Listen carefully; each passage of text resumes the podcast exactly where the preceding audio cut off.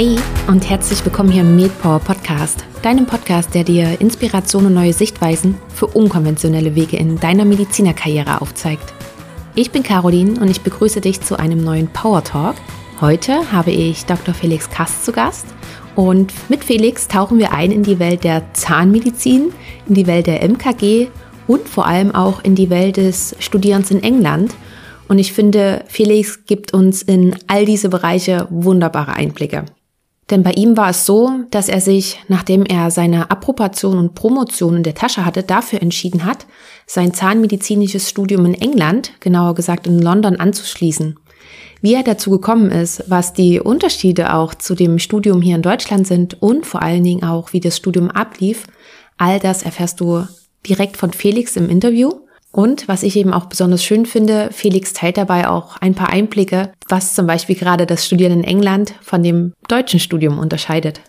Felix war während seiner Studienzeit außerdem auch noch in einem medizinischen Startup tätig und natürlich wirst du auch dazu einiges im Interview hören.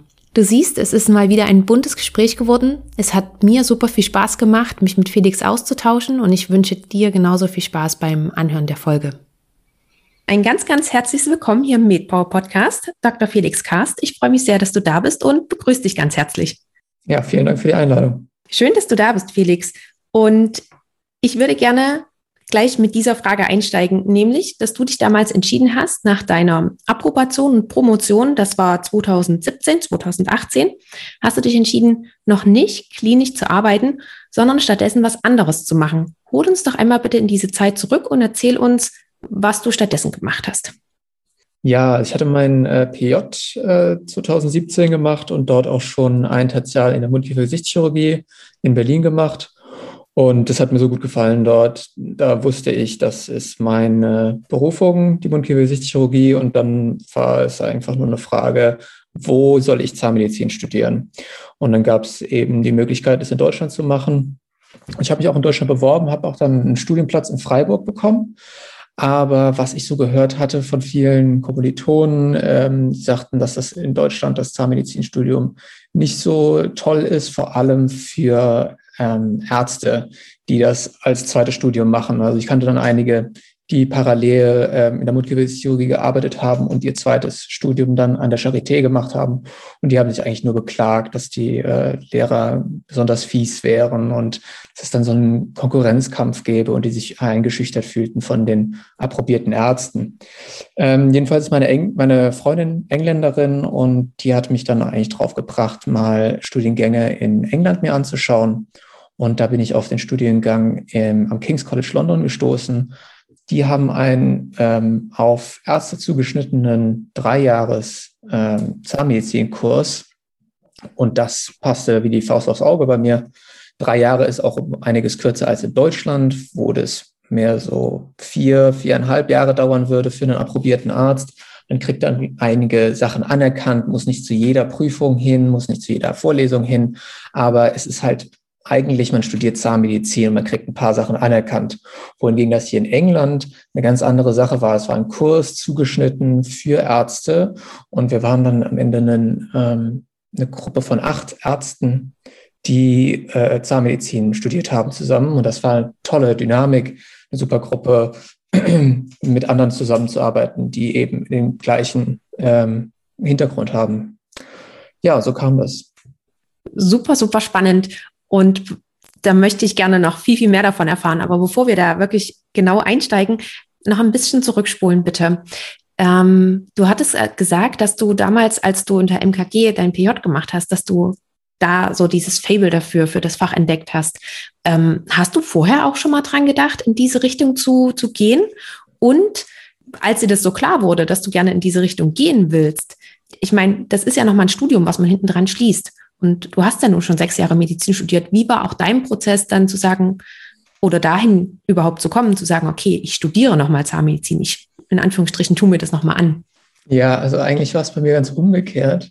Ich hatte ähm, irgendwie das Gefühl, als ich mit dem, mit dem Medizinstudium fertig war, war ich erst 25, 26. Ich fühlte mich sehr jung, äh, jetzt ins Klinikleben einzusteigen. Ich habe mich selber nicht so ernst genommen und ähm, dachte, es wäre vielleicht gar nicht so schlecht, noch was anderes zu studieren. Mir hat das Medizinstudium auch riesen Spaß gemacht und ich wollte auch diesen Lifestyle noch nicht aufgeben und hatte auch einen gewissen Respekt und Angst auch vor dem, vor dem Arztalltag.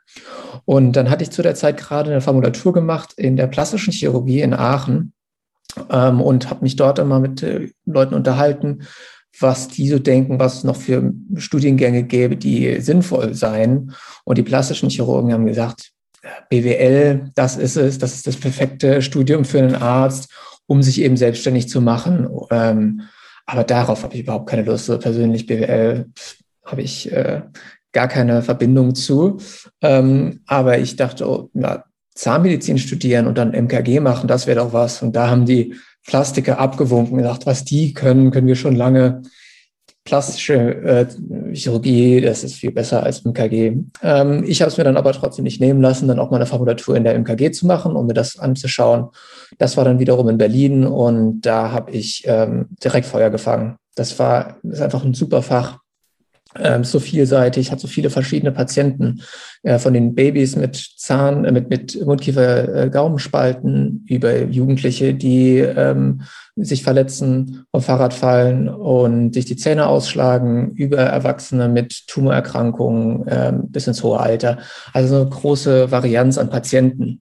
Und das hat mich so interessiert, weil ich oft das Gefühl habe, in vielen ähm, äh, Fächern in der Medizin ist, dass man sich am Ende doch immer wieder das gleiche Patientenklientel jeden Tag sieht und es irgendwie ein bisschen ähm, einseitig ist. Und die äh, Mundgewebschirurgie ist so vielseitig und das war genau das, was mich so gereizt hat.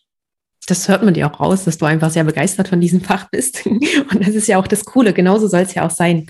Und ich muss nochmal nachfragen, habe ich dich vorhin richtig verstanden, dass das, also um ehrlich zu sein, habe ich mir da nicht großartig Gedanken drüber gemacht während meines Studiums, weil ich mir dachte, oh nee, noch ein Studium anschließen, nur um dann, nur in Anführungsstrichen, äh, Mundkiefer-Gesichtschirurgie zu machen. Das war für mich komplett von Anfang an raus, sagen wir es so. Ähm, läuft das normalerweise so in Deutschland, dass man nebenbei klinisch tätig ist, also schon in der MKG arbeitet und dann sein Studium macht für die Zahnmedizin? Oder kann man das zahnmedizinische Studium sogar schon parallel machen zum Medizinstudium? Ähm, es gibt da, glaube ich, sogar irgendwelche Möglichkeiten, dass man schon mit der Zahnmedizin anfängt, während man noch im PJ ist oder so. Ähm, das machen aber die wenigsten. Ich glaube, dass äh, der Normalfall ist, man, man beendet das Medizinstudium und dann fängt man mit der Zahnmedizin an. Und dann ist es natürlich praktisch, wenn man schon Kontakte knüpft in die Mundkiefer-Sichtchirurgie und wenn man als Arzt approbiert ist, kann man dann natürlich schon arbeiten ähm, und Nachtdienste machen und so. Und das mache ich jetzt auch neben dem Zahnmedizinstudium. Das ist zwar äh, anstrengend, keine Frage, wenn man ähm, ganze Nacht arbeitet und am nächsten Tag in die Uni muss.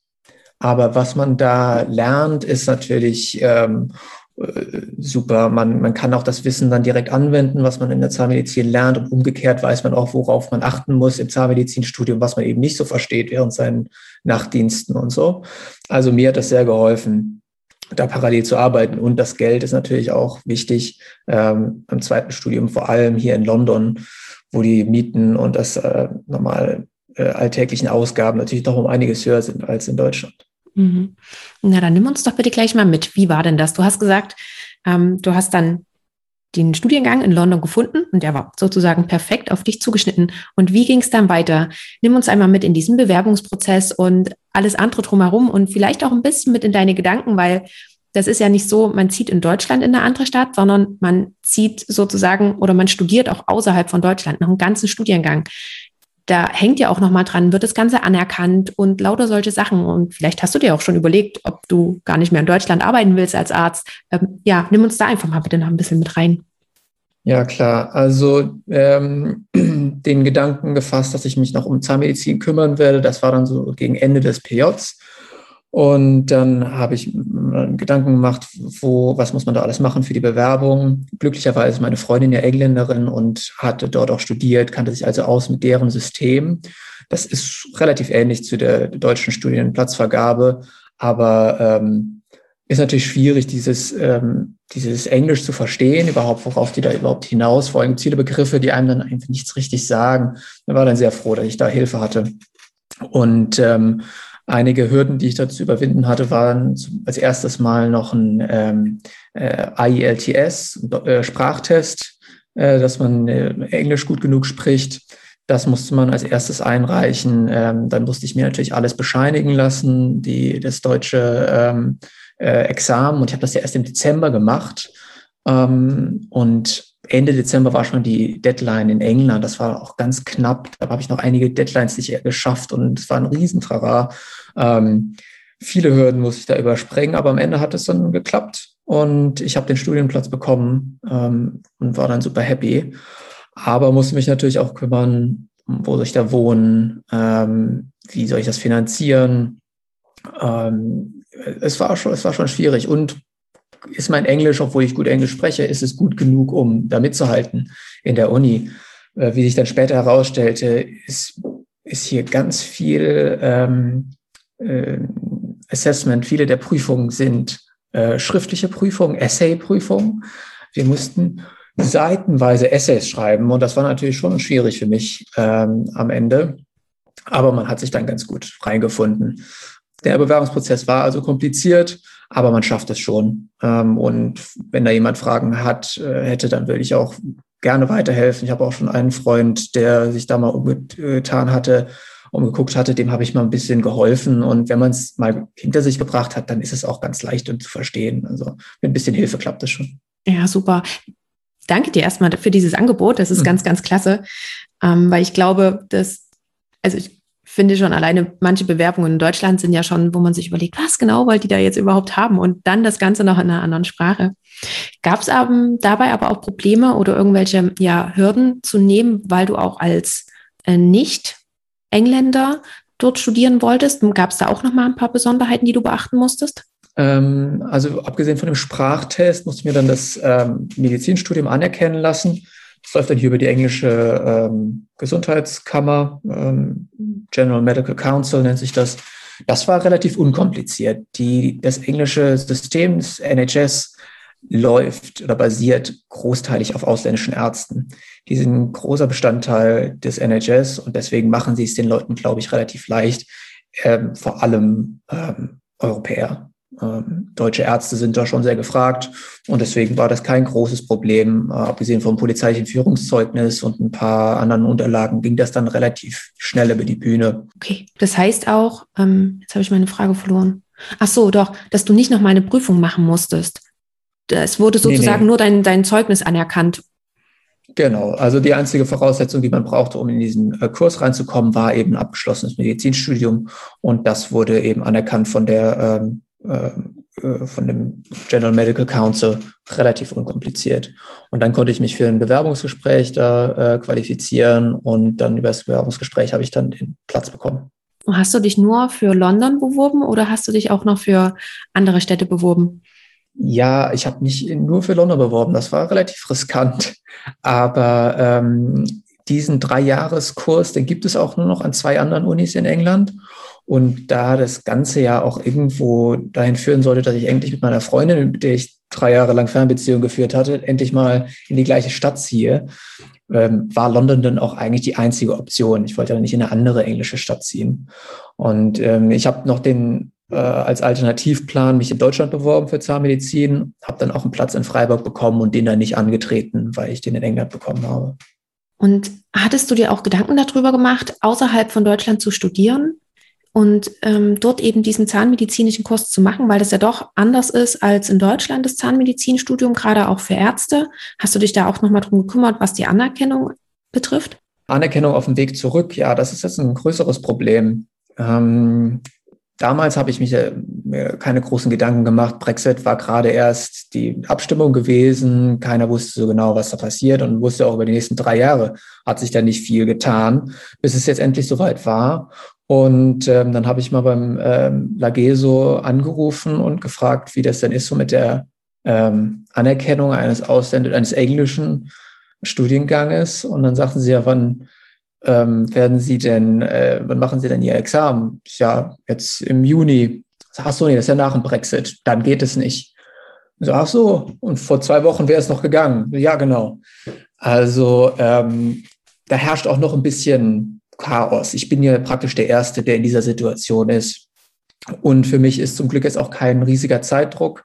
Ähm, wenn ich jetzt äh, muss jetzt nicht sofort klappen mit der Anerkennung, aber ich denke mal, die werden sich irgendwie überlegen, was sie da ähm, mir abverlangen, um das anerkennen zu können, aber irgendwie muss es ja gehen. Und da es vor zwei Wochen, vor, vor einem Jahr wäre es noch problemlos gegangen, muss, äh, muss jetzt auch irgendwie eine Lösung gefunden werden. Ähm, und vor allem, da ich jetzt auch, wenn ich nach Deutschland zurückkehre, dann auch nur als Mundkiefer-Gesichtschirurg, will mich jetzt nicht als Zahnarzt niederlassen, denke ich auch, dass der Arbeitgeber dann sagen würde, ja, ähm, ist okay, wenn sie nur ein englisches äh, Examen haben und nicht in Deutschland anerkannt sind. Würde, also mir persönlich, wenn ich der Chefarzt wäre, würde das reichen. Ähm, ich werde mich dann nochmal darum kümmern, wenn es soweit ist, dass ich wirklich nach Deutschland möchte. Okay, dann drücke ich dir mal die Daumen, dass dann alles wirklich so klappt, wenn du wieder zurückkommst, dass es da ja, keine großartigen Probleme gibt. Und wie hast du das dann alles auch logistisch und organisatorisch gelöst? Gerade, du hast vorhin schon angesprochen, Wohnungssuche und sowas alles. Ähm, wie, ja, wie hast du das gestaltet?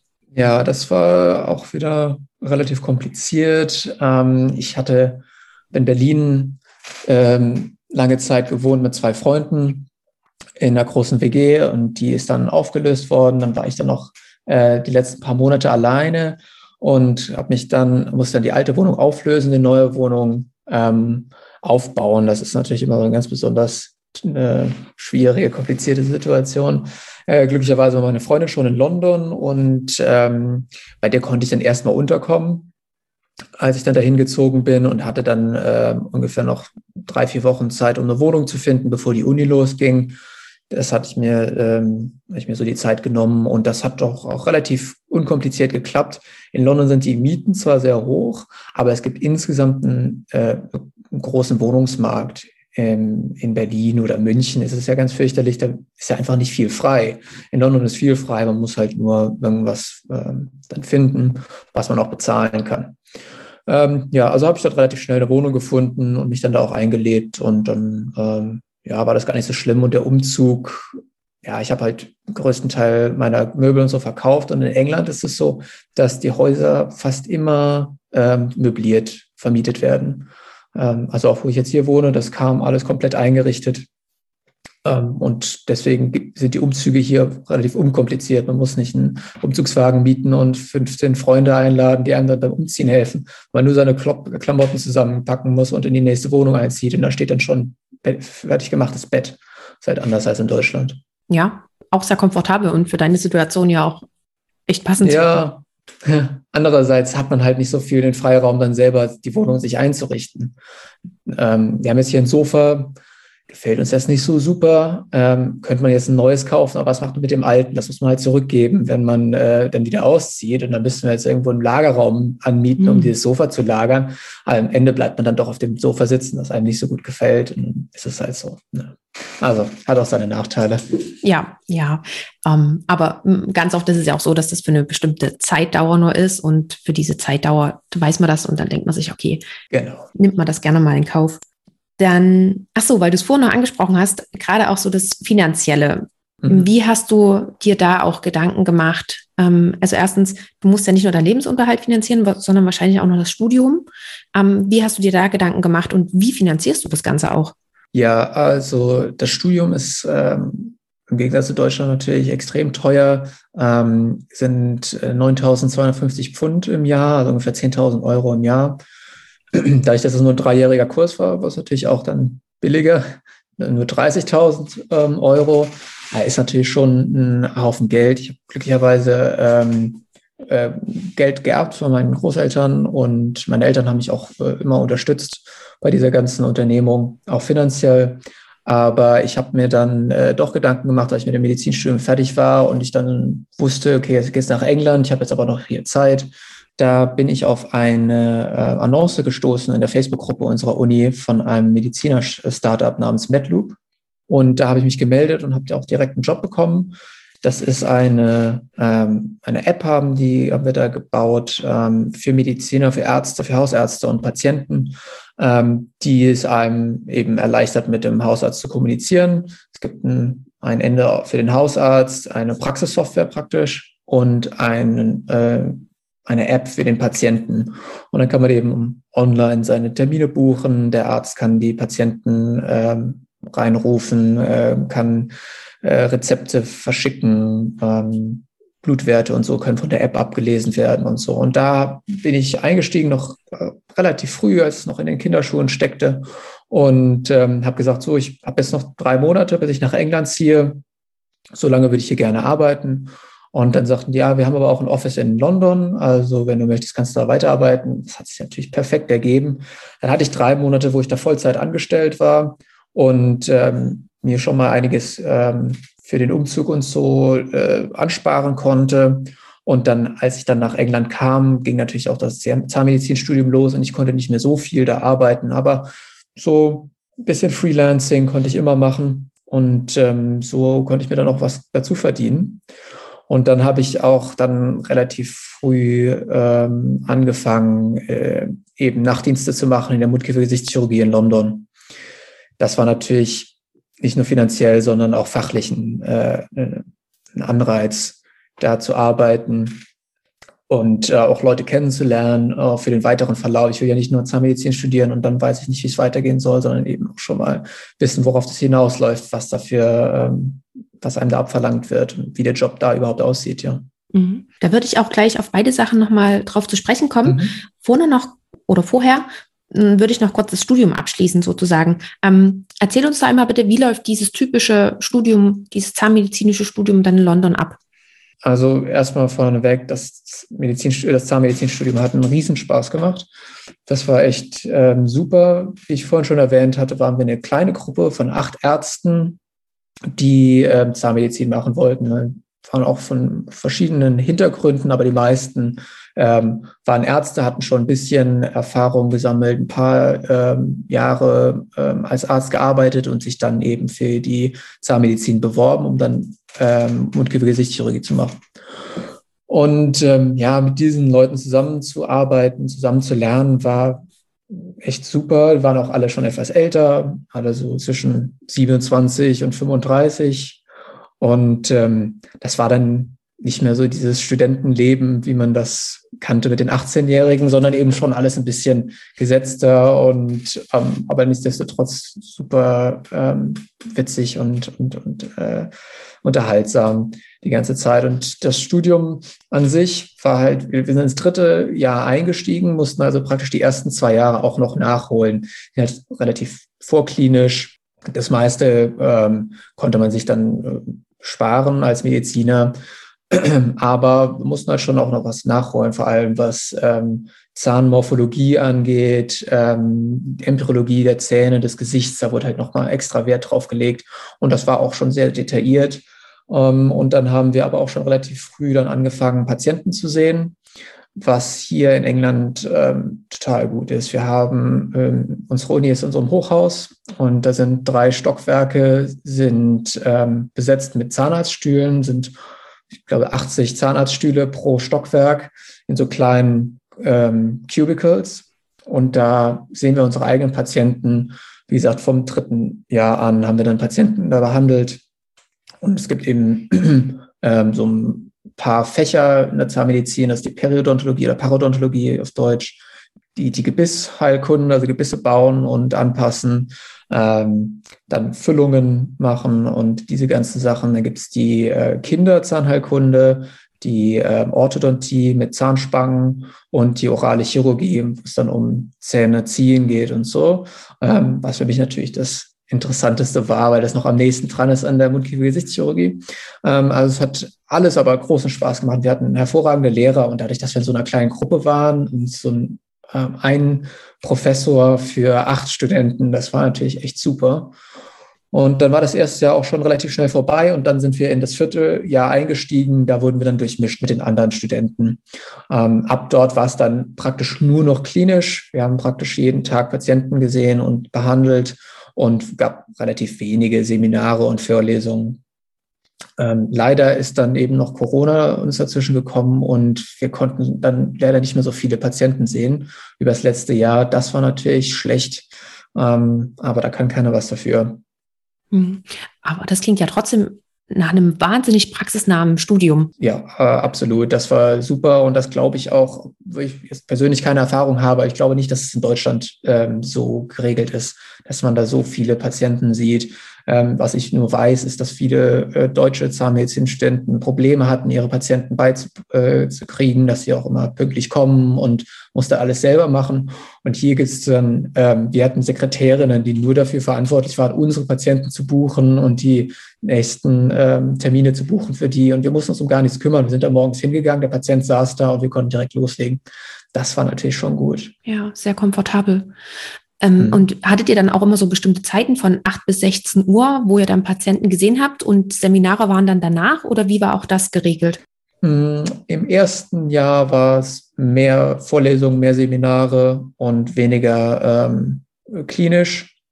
Und dann im nächsten Jahr war es dann eigentlich, glaube ich, nur montags den ganzen Tag Vorlesungen und dann äh, Dienstag, Mittwoch, Donnerstag, Freitag von ähm, halb zehn bis halb eins und dann von halb zwei bis um vier Patienten. Mhm. Also äh, man konnte so ein bis äh, ja, zwei bis vier Patienten konnte man am Tag machen, kommt drauf an, was man mit denen natürlich gemacht hat. Ähm, ansonsten kann man auch in Zeitdruck, wenn man sich zu viele Patienten gebucht hatte, dann äh, und dann nicht fertig wurde, ist natürlich auch nicht so gut. Also ähm, habe ich es meistens bei einem bis zwei Patienten belassen äh, pro Session. Sind die Semester und auch die Semesterferien auch ähnlich aufgeteilt wie hier in Deutschland oder ist es dort alles ein bisschen anders? Das ist alles ein bisschen anders. Das sind Trimester hier. Ähm, das läuft von August bis Dezember. Dann hat man über Weihnachten vier Wochen frei und dann nach Neujahr nochmal bis Ostern ähm, dann vier Wochen frei und dann von April bis August und dann wieder vier Wochen. Das war eigentlich ganz angenehm, äh, diesen vier Wochen, die sich dann auch mit den äh, Feiertagen irgendwie gedeckt haben. Mhm. Und dann hast du ja noch gesagt, dass du noch angefangen hast, die Nachtdienste zu machen.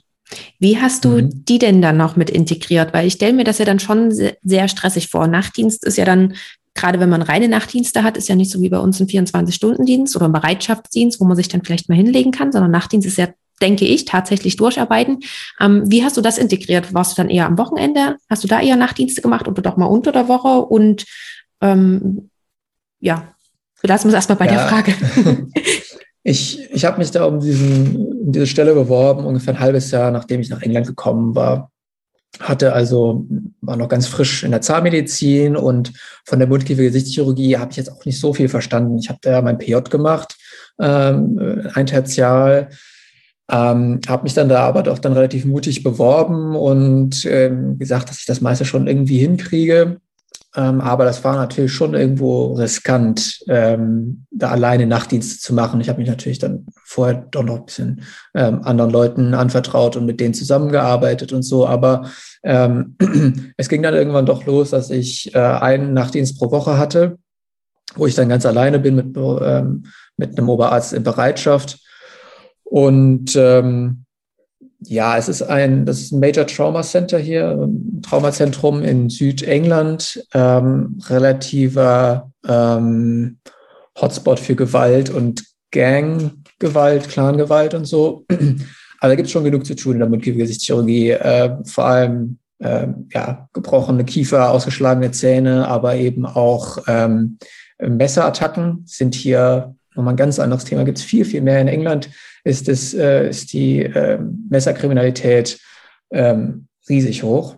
Und ähm, da hat sich auch irgendwie so das Muster geändert. Ein Freund von mir hat da kürzlich ein, äh, ein ähm, Projekt äh, veröffentlicht, ein, ein Paper veröffentlicht über diese ähm, Messergewalt, Messerattacken, die sich wohl vor ein paar Jahren noch äh, größtenteils auf den Bauch und die Beine äh, fokussiert haben und jetzt immer mehr ähm, äh, Messerstiche in den Hals gehen.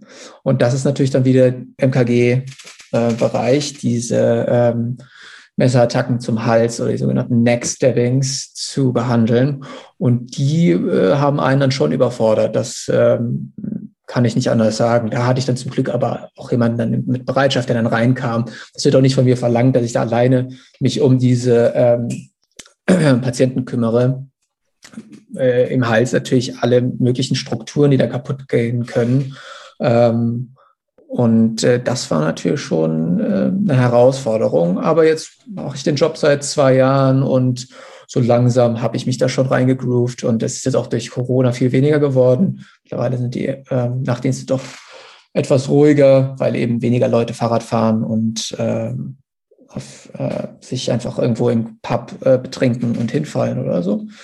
Aber es war auf jeden Fall sehr, sehr anstrengend am Anfang und ähm, ja, Uni, dann in Nachtdienst und dann wieder in die Uni. Das gab schon häufiger mal für mich und wenn es dann, wenn ich dann überhaupt nicht schlafen konnte, dann waren diese Tage doch, doch sehr anstrengend. Aber irgendwie habe ich es hingekriegt und ähm, ja, mittlerweile ist es schon irgendwie ein alter Hut, hat man sich dran gewöhnt. Ja, aber Respekt, dass du das dann auch so gemacht hast, weil das ist ja auch nochmal was anderes. Also schon, ich glaube, jeder kennt das, der neu irgendwo anfängt und dann ist es der erste Dienst und du fängst gleich irgendwo mitten im Nachtdienst an, vor allen Dingen ohne einen Oberarzt mit da zu haben, sondern sozusagen nur im Hintergrund zu haben. Das ist schon ein großer Schritt. Und dann noch im Ausland, ähm, ja, Respekt, dass du das gemacht hast. Ähm, aber umso cooler, weil deine Lernkurve war bestimmt von, ja, also richtig ja. steil, oder? ja, äh, klinisch auf jeden Fall. Ähm, das, das ging auch, aber ich kannte ja die, die, die Krankheitsbilder und so. Das ähm, ist ja nicht anders zwischen Deutschland und England. Aber äh, der Krankenhausablauf, das ist natürlich was ganz anderes. Auch da musste man sich erstmal mit äh, ab, äh, ähm, sich mit abfinden, ähm, wie man Patienten, ähm, wenn man denen was aufschreibt, ist es ja hier alles umsonst. Ähm, aber die Rezepte müssen dann eben ausgestellt werden, dann gehen die damit zur Apotheke und ja, man muss halt einfach erstmal alles rausfinden, wie das geht. Alles ist an irgendwelchen äh, Computerprogrammen. Diese Software ist meistens komplett undurchsichtig und kompliziert.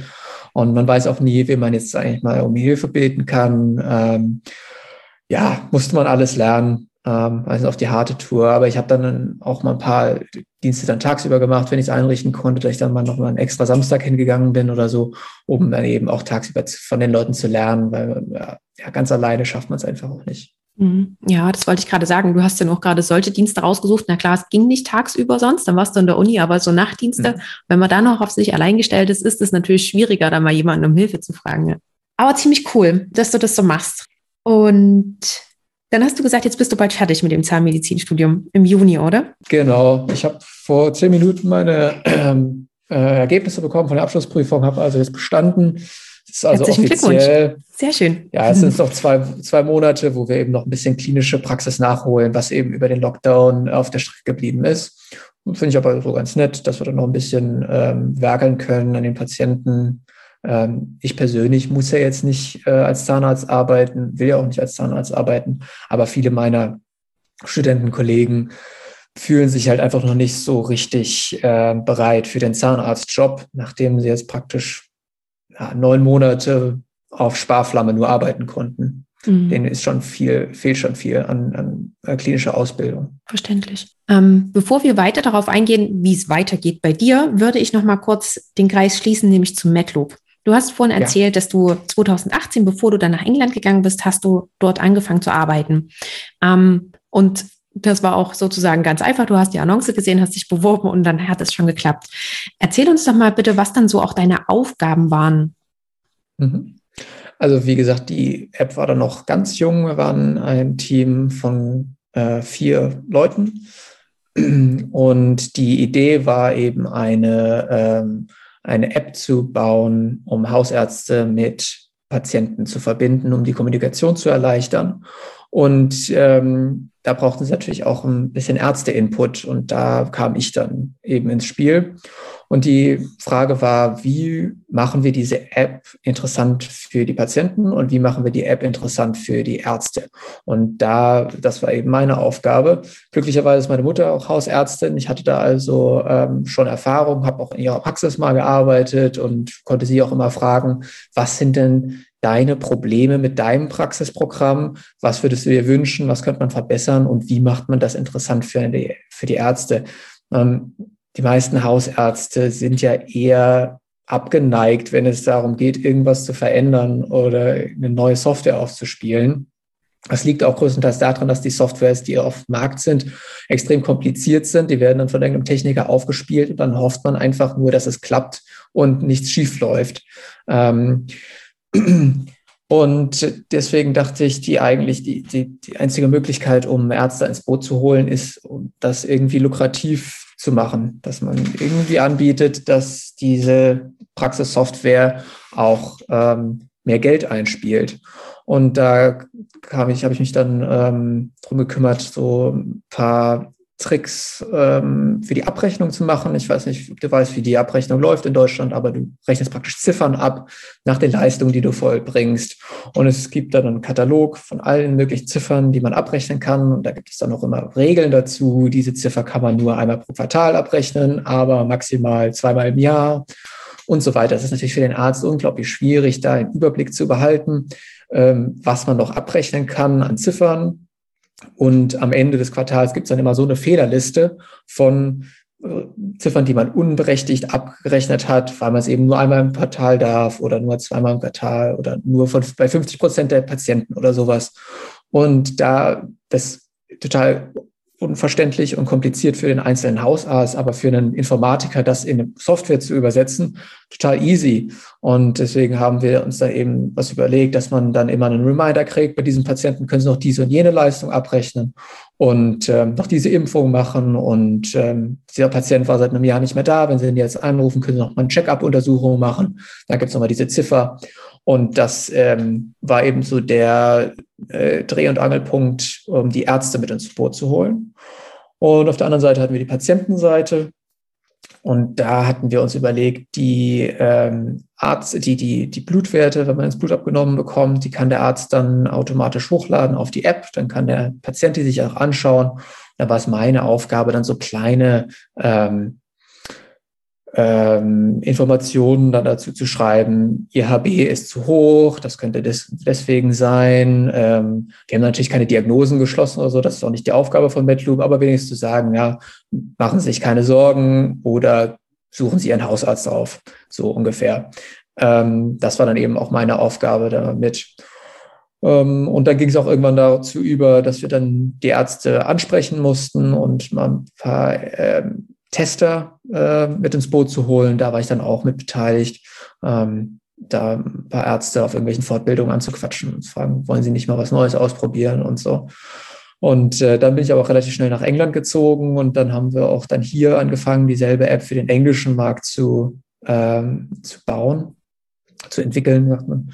Und ähm, das englische System ist nochmal ganz anders. Hausärzte rechnen anders ab und dann ging es halt nochmal alles von vorne los. Und ähm, äh, mittlerweile läuft die deutsche App schon ganz, ganz gut. In England sind wir noch ein bisschen hinten dran, aber früher oder später ähm, äh, wird das schon noch klappen. Also die App ist an sich äh, wirklich äh, interessant. Ähm, immer noch nicht ganz auf dem breiten Markt, aber wir haben so die ersten 100, 200 Kunden ähm, immer noch in der Testung drin, nehmen natürlich dann auch immer auf, was wir so an Feedback bekommen.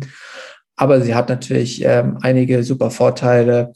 Ähm, ist halt eine Software für den Arzt, die auf, sowohl auf ähm, Mac als auch Windows läuft im Browser und es dann relativ unkompliziert macht, das auch zu installieren. Und ähm, äh, man hat einen, eine Ansicht des äh, Wartezimmers, was ich ganz interessant finde, ist bei meiner Mutter in ihrer Haushaltspraxis zum Beispiel, da muss sie jedes Mal rausrennen und gucken, wer so im Wartezimmer sitzt oder die, äh, ähm, das kann man jetzt natürlich dann online sehen, wer sitzt da schon, wie lange und dann kann man die auch ein, reinrufen und ähm, man kann Rezepte automatisch verlängern, man kann sie direkt an die, an die App senden. Ähm, die Patienten können die App die äh, Termine online buchen, was natürlich auch für die junge Generation wirklich ein großer Vorteil ist. Wir kennen das alle, wenn man den ersten Arzttermin selber buchen musste, ähm, kriegt man weiche Knie. Das läuft natürlich mit so einer App dann äh, wirklich rund. Also ich habe nicht das Gefühl, dass äh, junge äh, Patienten ein Problem hätten, sich eine App runterzuladen, aber es ist natürlich das Problem, die Ärzte mit ins Boot zu holen, dass die die ähm, äh, die Software ähm, an, annehmen. Und deswegen sind vor allem auch junge Ärzte ähm, die Zielgruppe, ähm, bevor sie sich überhaupt irgendeine andere Arztsoftware holen, mit MedLoop anzufangen. Ähm, das ist natürlich der, der Knackpunkt. Ja, ja, das kann ich mir gut vorstellen, weil ähm, ich habe selber auch schon in der Praxis gearbeitet und wenn da einmal ein System drauf ist, dann das Ganze wieder umstellen, das ist ähm, ja mit Schulung und allen möglichen Aufwand verbunden. Von daher ja sind äh, Ärzte, die da gerade frisch anfangen oder eine Praxis übernehmen, bietet sich mhm. da natürlich an. Ähm, okay. wie, wie war das damals, als du angefangen hast? Musstest du schon approbiert sein? Haben die da was vorausgesetzt oder war das gleichgültig, ob du nee, auch das war, warst? war natürlich gut, dass ich schon approbiert war, aber äh, wir hatten haben auch noch ein paar andere Studenten eingestellt, äh, Medizinstudenten, ähm, nur um so diese Lücken aufzufüllen, diesen, ähm, von dieser ganzen äh, Blutwerte-Sache, dass man da ein bisschen was schreiben konnte. Ähm, das konnten ja auch Medizinstudenten machen. Das musste nur eben mal ähm, jemanden mit einem medizinischen Verständnis mal drauf geguckt haben. Mhm. So, also es, es, war jetzt nicht notwendig, dass ich äh, approbiert war, aber hat natürlich nicht geschadet. Ja. Und wie hast du es dann integriert, als du dann schon in London warst, neben deinem Studium? Wie viele Stunden pro Woche hast du da ungefähr noch für MedLoop gearbeitet? Das war immer so projektgebunden. Wenn wir dann nochmal eine Idee hatten, ah, wir müssen noch das integrieren und jenes, dann ähm, haben sie mich angerufen und ich habe dann ja 10, 20 Stunden mal am Wochenende oder zwischen den, äh, einen Monat gemacht. Und dann gab es mal wieder Zeiten, wo ich überhaupt nichts zu tun hatte für einen ganzen Monat ähm, war jetzt kein stetiges Einkommen, aber ähm, es gab schon immer was zu tun und, und äh, ja, war schon schön auch da zu arbeiten. Das ist total interessant, mal was ganz anderes, nicht? Mhm. Ähm, auch zu sehen, das Backend sozusagen, sogenannte, ähm, die Entwickler, die die App dann schreiben und man sieht jedes Mal, wie die App jetzt aussieht und wie sich verändert und wie das, was ich da auf irgendwelchen Excel-Tabellen eingetippt habe, dann in der App aussieht. Das ist auch ein total schönes Gefühl zu sehen, äh, wie sowas gebaut wird. Wir sind ständig von Technik umgeben, von irgendwelchen Apps und, und so. Aber ich persönlich hatte keine Ahnung, wie das überhaupt äh, funktioniert, wie der Inhalt in die App äh, übersetzt wird. Und das Team, was wir bei MetLu haben, ist auch total, ähm, super, ähm, grafisch, übersichtlich, alles. Die, die, ähm, das ist das Beste eigentlich an MetLu persönlich, finde ich. Das sieht einfach super aus.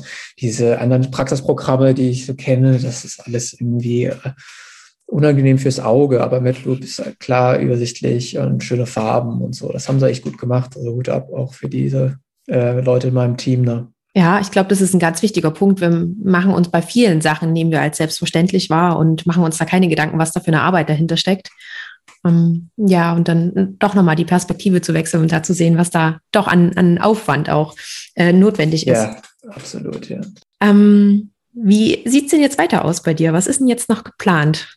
Also ähm, muss ich vielleicht ein bisschen erklären zu dem ähm, sogenannten Training in England. Also die Facharztausbildung nennt sich hier Training und der normale Ablauf ist, dass man nach dem äh, Medizinstudium das Foundation Training macht. Das sind zwei Jahre, so ähnlich wie das PJ. Ähm, zwei Jahre, in denen man dann schon klinisch arbeitet und man rotiert über durch verschiedene ähm, äh, verschiedene Fachrichtungen. Wenn das Foundation Training dann abgeschlossen ist, dann kann man sich entweder für eine medizinische Karriere oder eine chirurgische Karriere entscheiden. Und bei der chirurgischen Karriere gibt es dann das Surgical Training, das Core Surgical Training, das sind auch mal zwei Jahre, wo man durch verschiedene ähm, äh, chirurgische Spe äh, Spezialfächer dann rotiert. Und am Ende dieses, äh, dieser zwei Jahre sollte man dann das MRCS machen, das ist eine Prüfung zum Membership of the Royal College of Surgeons. Das ist so ungefähr die vergleichbar mit der ähm, äh, Chirurgenkammer ähm, in Deutschland, der Chirurgenverband. Eine unglaublich schwierige Prüfung. Ich habe sie letztes Jahr schon abgelegt. Es waren zwei Prüfungen, eine schriftliche und eine mündliche. Äh, das war ein ganz anderes Level zum Medizinstudium. Also viel, viel detaillierter, viel schwieriger. Ich habe unglaublich viel gelernt und habe es auch nur gerade so geschafft, aber beides mal geschafft ist, ist auch so darauf ausgelegt, dass man da mehrere Versuche braucht, weil es wirklich einfach sehr, sehr schwierig ist und äh, sehr praktisch auch. Ähm, das ist also das Ende des Core-Trainings und dann kann man in das Speciality-Training einsteigen. Also äh, dann sucht man sich dann eben eine Stelle in der Mund-Gesichtschirurgie oder Allgemeinchirurgie und so weiter. Und das ist dann nochmal ähm, je nach Fach fünf bis sieben Jahre. Ähm, äh, sieben Jahre eigentlich eher selten. Meistens, ich glaube, fünf ist das Maximum. Ähm, fünf Jahre Speciality Training, wo man dann in dieser ein, äh, in diesem einen Fach bleibt Und danach gibt es dann nochmal eine Prüfung, das FRCS, äh, Fellowship of the Royal College of Surgeons. Ist dann nochmal schwieriger. Und dann ist man aber praktisch fertig, hat den Facharzt und ist dann ähm, an der höchsten Stelle im, in diesem Fach, äh, ist dann sozusagen Consultant. Das ist die, ähm, ist zwar nicht gleichzusetzen mit dem Chefarzt, aber ist der, der höchste Rang, den man erreichen kann im Krankenhaus. Das Problem bei, diesen, äh, bei diesem Training ist, oder das Gute erstmal ist, dass man einen Rang hat. Ähm, also ich bin jetzt im äh, CT1, im Core Surgical Training 1. Ich bin im ersten Jahr von diesem Training. Da steht auf deinem Namensschild drauf und jeder im Krankenhaus weiß genau, was der schon gemacht hat, nämlich das Foundation Training und ein Jahr von seinem äh, chirurgischen Training. Das heißt, er hat die und diese Erfahrungen und dieses Wissen und dem kann ich dementsprechend vertrauen und diese äh, Aufgaben auch anvertrauen. In Deutschland ist das ja nicht so. Da ist man Assistenzarzt. Der eine ist schon seit zehn Jahren Assistenzarzt und kennt alles. Und der andere hat vor einem halben Jahr angefangen und weiß überhaupt nichts. Und das ist schwierig zu unterscheiden. Also da finde ich, das ist schon ganz gut. Ähm, man wird auch, man steigt auch nur auf in diesen äh, Rangfolgen in England, wenn man auch die entsprechenden ähm, Voraussetzungen erfüllt. Also man muss immer irgendwelche ähm, Prüfungen ablegen, ähm, Fallberichte schreiben und die dann mit seinem Chefarzt durchgehen und so. Das ist, es ist sehr kontrolliert. Es gibt ein wenig Freiraum, aber es ist äh, sehr strukturiert. Es hat schon auch seine Vorteile. Und ähm, weil das für die Mundgewebsichtchirurgie ja eh schon mit den zwei Studiengängen relativ lang ist, haben sie sich dort was Neues überlegt, ein sogenannter Run-Through, dass man nach dem Foundation Training nicht nochmal durch das Core Surgical Training durch muss und nochmal äh, Allgemeinchirurgie arbeiten muss, sondern direkt ähm, in Specialty Training einsteigen kann, ein extra Jahr Specialty Training macht und dann ungefähr sechs Jahre ähm, dann in der Mundgewebsichtchirurgie verbringt. Und das war jetzt eigentlich die Idee äh, für mich, dass ich dort einsteige ähm, und direkt in die Mundgewebsichtchirurgie einsteige. Das Problem bei der ganzen Sache ist, dass es eine zentrale Vergabe von äh, Plätzen und man bewirbt sich also mit einem Portfolio, hat Lebenslauf, wo alle ähm, Dinge, die man schon gemacht hat, irgendwelche Forschungsprojekte, ähm, wo man gearbeitet hat, alles äh, kann da rein und bringt nochmal extra Punkte. Es gibt einen Katalog, was wie viele Punkte gibt und ähm, ja, es ist extrem kompliziert. Ich habe wochenlang an diesem Portfolio gesessen und dann hier noch einen Kurs gemacht, um dort noch einen extra Punkt zu kriegen und so weiter. Und ähm, dann gibt es noch ein ähm, Auswahlgespräch und daraus ergibt sich dann ein Punktwert und daraus ergibt sich dann ein Ranking von allen Leuten, die sich da beworben haben. Und dann wird eine Liste freigegeben von freien Stellen im ganzen United Kingdom. Und dann kann man sich da eben aussuchen, wo man gerne hin möchte. Und der mit dem höchsten Ranking kriegt dann eben seine bevorzugte Stelle. Das Problem ist, ähm, alle wollen nach London. Und deswegen, und da gibt es auch, also es gab jetzt, dieses Jahr gab es zwölf Stellen im ganzen United Kingdom und 50 Bewerber. Ich bin 26. geworden, hat also nicht geklappt. Und ähm, ja, das ist natürlich schon frustrierend, weil ich da auch schon echt viel investiert habe, auch vor allem auch Geld. Wir machen ja auch an jeder Ecke mit irgendwas nochmal mehr Geld. Man kriegt eben nur so und so viele Punkte im Portfolio, wenn man noch einen Kurs hier gemacht hat. Und dieser Kurs kostet dann mal 500 Pfund. Und das ist alles nur so eine, sind so Hürden, die man überspringen muss. Und ähm, es, man hat irgendwie das Gefühl, das ist eine große Geldmacherei. Naja, das hat jetzt erstmal nicht geklappt. Ich werde mich jetzt also stattdessen einfach um eine Stelle bemühen in, äh, in der Mundgelenk-Gesichtschirurgie, die außerhalb dieses Trainingspathways ist. Das geht auch. Dann kann man aber eben nicht diese Stufen aufsteigen. Das heißt, das Jahr ist dann am Ende verloren für die Karriere praktisch. Aber ähm, wenn ich das gemacht habe, kann ich mir während dieser Zeit auch ähm, Teile dieses Core Surgical Trainings anerkennen lassen und dann ähm, wieder einige Jahre überspringen, äh, wenn ich mich dann nochmal bewerbe und wieder diese Mühle da reingerate. Also es ist ähm, relativ kompliziert. Es hat mich auch viel Zeit und Energie gekostet, überhaupt zu verstehen, was man da alles genau machen muss, äh, wie man sich da bewirbt und so und hatte glücklicherweise auch viel Hilfe von meinen englischen Freunden. Ansonsten ist das wirklich für einen Ausländer sehr schwierig zu verstehen. Und ähm, es gibt auch einige Punkte, die man einfach nicht äh, erreichen kann als Ausländer in England. Man kriegt extra Punkte, wenn man im Medizinstudium einen Preis gewonnen hat. was gibt es denn in Deutschland für Preise zu gewinnen in dem Medizinstudium, frage ich mich. Und in England kann man halt jedes Jahr noch einen Essay schreiben und gewinnt dann irgendwie einen Preis und kriegt 100 Euro oder 100 Pfund.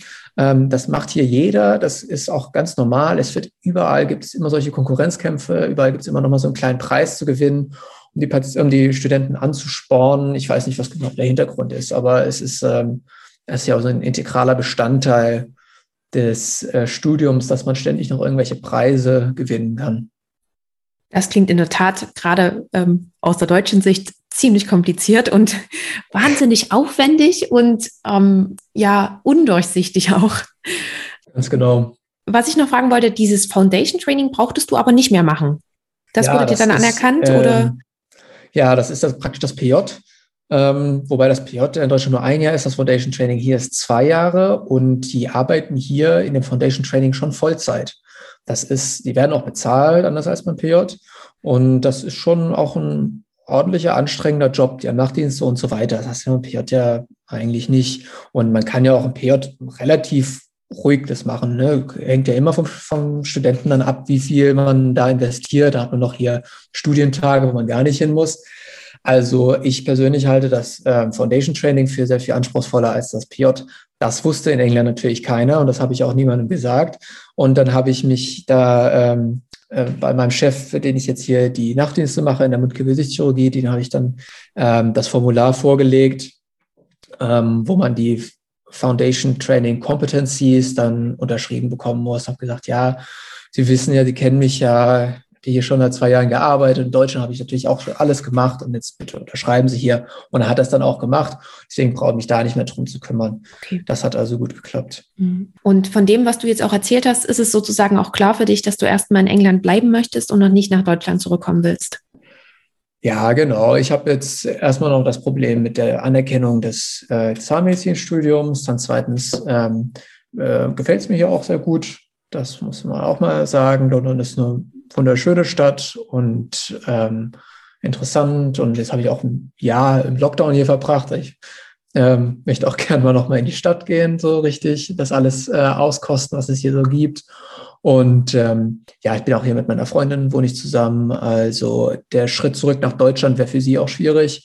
Ähm, sie ist keine Medizinerin, sondern im Kommunikationsbereich tätig und äh, eben schwierig für Nicht-Deutsche in Deutschland Fuß zu fassen, wohingegen es für mich relativ leicht ist, in England zu arbeiten. Habe mich ja jetzt schon, schon relativ da angepasst und eingearbeitet. Deswegen gebe ich dem Ganzen jetzt nochmal äh, mindestens ein Jahr oder zwei, ähm, schaue, wie das mit, meinem, mit meiner Karriere hier läuft. Wenn ich in zwei, drei Jahren jetzt immer noch auf der Stelle trete und keine Stelle finde in der Facharztausbildung, dann müsste ich mich mal nochmal umgucken, ob es vielleicht in Deutschland nicht einfacher wäre. Ähm, ich denke, es ist in Deutschland einfacher eine Stelle zu bekommen für mich. Ähm, aber ähm, ja, die, die, die, die Chance, jetzt in England hier zu arbeiten, lasse ich mir jetzt noch nicht nehmen. Zeit ist immer noch genug, nach Deutschland zurückzukehren. Ja. Und ich muss auch nochmal nachfragen, gerade diese Facharztweiterbildung nennt sich ja Training, hast du erzählt, und dann gibt es mhm. auch noch diesen Nebenweg. Arbeitest du dann bei diesem Wegen, Nebenweg, bist du da trotzdem als Arzt angestellt und arbeitest richtig ja. ärztlich in der MKG? Also ja, das ist sozusagen sowas, was bei uns gar nicht möglich ist.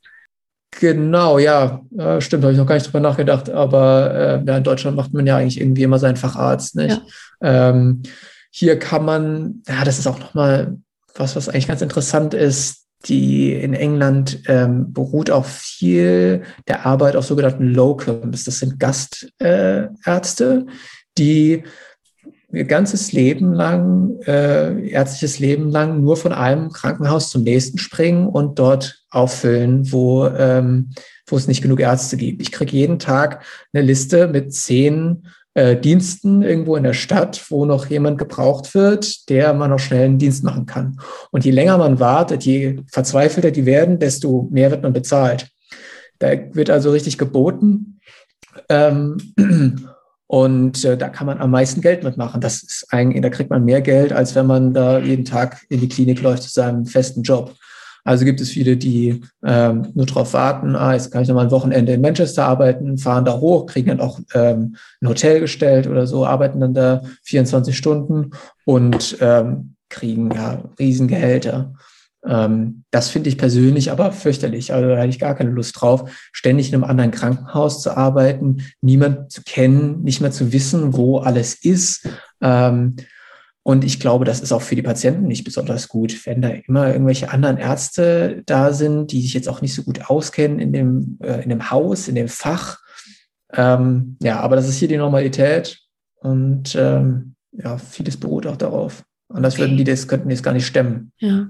Und das sind sozusagen Ärzte ohne Facharztstatus? Alles Mögliche. Ähm, okay. Wie gesagt, du kriegst da so einen Rang ähm, und dann kriegst du jetzt hier eine E-Mail. Wir brauchen noch einen ST3 für Herzchirurgie für einen Dienst nächstes Wochenende. Und wenn du diesen Rang schon hast, dann kannst du das natürlich machen. Mhm. Das ist dann auch okay. relativ unbürokratisch. Ähm, ja. Mhm. Und eine Frage noch, weil du gesagt hast, dass gerade so Konkurrenzdenken wird ziemlich gefördert, gerade auch mit Preisen und allem drum und dran. Wie nimmst du das wahr, weil du ja gerade eben auch nicht in England studiert hast, sondern du kennst ja das deutsche Studiensystem. Wie kommt dir das vor? Ähm, ja, also ich fand das erstmal seltsam, diese ganzen Preise, dass, ähm, dass einige Studenten dann so Lob gepriesen werden und das dann auch auf irgendwelche auf diesen ähm, äh, jährlichen äh, Abschlussfeiern, dann werden die, Patienten, die, die Studenten dann nochmal auf die Bühne gebeten und der hat diesen Preis gewonnen, der hat jenen Preis gewonnen. Ist alles mit so einem riesigen Pomp verbunden, den ich ganz, ganz komisch fand. Ich glaube, das hat sich auch irgendwie so in Deutschland ähm, nach dem Zweiten Weltkrieg hat man da gar keine Lust mehr drauf gehabt, irgendwelche Orden zu verteilen an irgendwen. Und in England ist das eben noch so ähm, in der, in der, ähm, in der Tradition, in der, im, im nationalen Weltbild so äh, mit drin. Auch hier die, ähm, zum Beispiel die Abschlussfeiern, ähm, Graduation Ceremonies, das sind Zeremonien, das kann man sich gar nicht vorstellen. Da kommen die, die Studenten haben ja diese Talare an, aber auch die Professoren kommen mit Zepter und Krone und so einem Nerzmantel. Das sieht aus wie eine Krönung. Ich konnte das gar nicht glauben.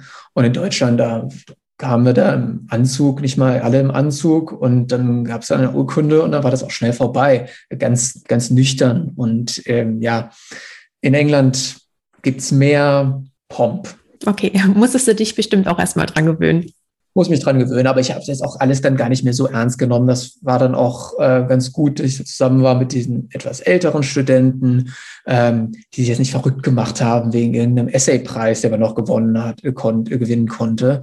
Ähm, aber einige Studenten sind schon sehr, sehr kompetitiv und ist auch eine Ellenbogengesellschaft so, ähm, wird viel auch untereinander gekabbelt, äh, um der Beste zu sein in irgendwas. Ja. Andererseits spornt es auch an. Ne? Ich will das nicht sagen. Ich habe da auch mal irgendwas, irgendeinen Preis gewonnen. Ähm, und das ist dann auch schon irgendwie ganz schön, wenn man mal nochmal einen kleinen, kleinen Goldstern für irgendwas bekommt. Es spornt schon an, keine Frage. Mhm. Ist dann die Schwierigkeit, nicht zu sehr abzuheben, also nicht so, ja, nicht zu genau. sehr in die genau. eine Seite und in die andere Seite zu kippen. Ja. Bevor ich dir meine Abschlussfragen stelle, ähm, noch eine Frage vorneweg. Würdest du es nochmal ganz genauso machen, wenn du jetzt nochmal vor dieser Entscheidung stehst, Zahnmedizin in England zu studieren? Würdest du nochmal den Weg gehen? Ja, auf jeden Fall. Ich wüsste jetzt gar nicht, was ich besser machen könnte. Hat jetzt eigentlich alles perfekt geklappt. Ich hatte auch viel Glück bei der ganzen Sache. Es ging irgendwie reibungslos und ähm, ja, irgendwie hat sich ja alles so ergeben, dass ich an diesem Punkt bin, wo es mir jetzt auch wirklich gut geht und ich mich freue, was die Zukunft so bringt. Ja. Sehr schön. Gibt es jetzt noch irgendetwas, ähm, was dir vielleicht noch am Herzen liegt, was dir noch wichtig ist, worüber wir heute noch nicht gesprochen haben? Nö, ich glaube, wir haben einen ganz guten Überblick gewonnen über das äh, Studium und auch über die ganze äh, Laufbahn eines Arztes in England. Das ist äh, sehr kompliziert. Ähm, ja, haben, äh, glaube ich, alles abgedeckt. Mhm, Denke ich auch. Dann werde ich dir noch meine drei Abschlussfragen stellen. Und die erste ist, gibt es ein Buch, was du empfehlen kannst, was dich vielleicht besonders inspiriert hast, hat, was du gerne mit uns teilen würdest? Ähm, also medizinisch gibt es ein Buch, das habe ich erst hier entdeckt in England. Ich weiß nicht, ob es das auf Deutsch auch gibt, aber das ähm, äh, Oxford Handbook of Clinical Medicine. ist so ein kleines Handbuch, das passt in eine Kitteltasche. Das ist unglaublich. Es gibt mit diesem Buch kann man die komplette Medizin bewältigen. Da steht alles drin, was man wissen muss. Das gibt es auch nochmal für Zahnmedizin, Handbook, Diction, äh, Handbook, Clinical Handbook of Dentistry, auch äh, ein super Buch. Und so ähm, Literatur, ähm, also ich persönlich lese gerne ähm, äh, Haruki Murakami, Kafka am Strand, so ein Buch, das habe ich schon hundertmal gelesen und hat mich auch immer inspiriert. Ähm, Finde ich, find ich gut, kann ich jedem nur empfehlen. Okay, super. Dann nehme ich das mit in die Show Notes auf. Und okay. die nächste Frage ist, wo siehst du uns Ärzte und den Arztberuf in 10 bis 15 Jahren? Ja, das ist äh, schwierig. Ich denke, es gibt einige, äh, sehr fachspezifisch, einige, ähm, einige Fachärzte werden, glaube ich, auch Probleme haben, was, ähm, oder nicht Probleme unbedingt, aber vor allem Radiologen, sagen wir mal, ähm, wenn es jetzt für, um Machine Learning geht, um Softwares, die ähm, Pathologien schneller erkennen und sicherer erkennen als Pathologen, als Radiologen das können oder Pathologen auch, ja. Ähm, wo man ja jetzt schon den Trend sieht, dass viele Radiologen in die interventionelle Radiologie gehen, ähm, weil das bestimmt was ist, was äh, der Roboter nicht so schnell übernehmen kann. 10 bis 15 Jahre ist ja auch noch relativ nah. Ich denke nicht, dass sich da so viel verändern wird. Aber in den nächsten 50 Jahren, ich glaube, da müssen wir uns schon gefasst machen, dass es äh, äh Roboter gibt, Da Vinci, der auch autonom die Gallenblase rauskriegt mit äh, einer geringeren Komplikationsrate als selbst die besten Chirurgen. Ähm, mal schauen. Aber andererseits, ähm, niemand kann ein äh, empathischen Arzt ersetzen oder keine Maschine kann einen empathischen Arzt ersetzen. Und das wird sich auch, ich hoffe, da wird auch mehr Wert drauf gelegt. Ich fand schon bei unserem Medizinstudium stand das mehr im Mittelpunkt als in anderen äh, älteren Studiengängen, dass man auch mehr Kommunikation lernt, mehr Empathie. Und ähm, ja, das sind die Dinge, die die für den Patienten wirklich wichtig sind, der wird sich ja nicht dran erinnern, äh, welchen Zugang die gewählt haben bei der Cholezystektomie, aber er wird sich immer an den Arzt erinnern, der ganz besonders freundlich war und sich Zeit genommen hat und so weiter.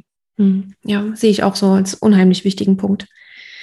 Ähm, und gibt es denn einen Tipp, wenn du jetzt nochmal zurückreisen könntest zu deinem jüngeren Ich, mhm. damals zum Beginn des Medizinstudiums, gibt es einen Tipp, den du ihm da noch mitgeben würdest?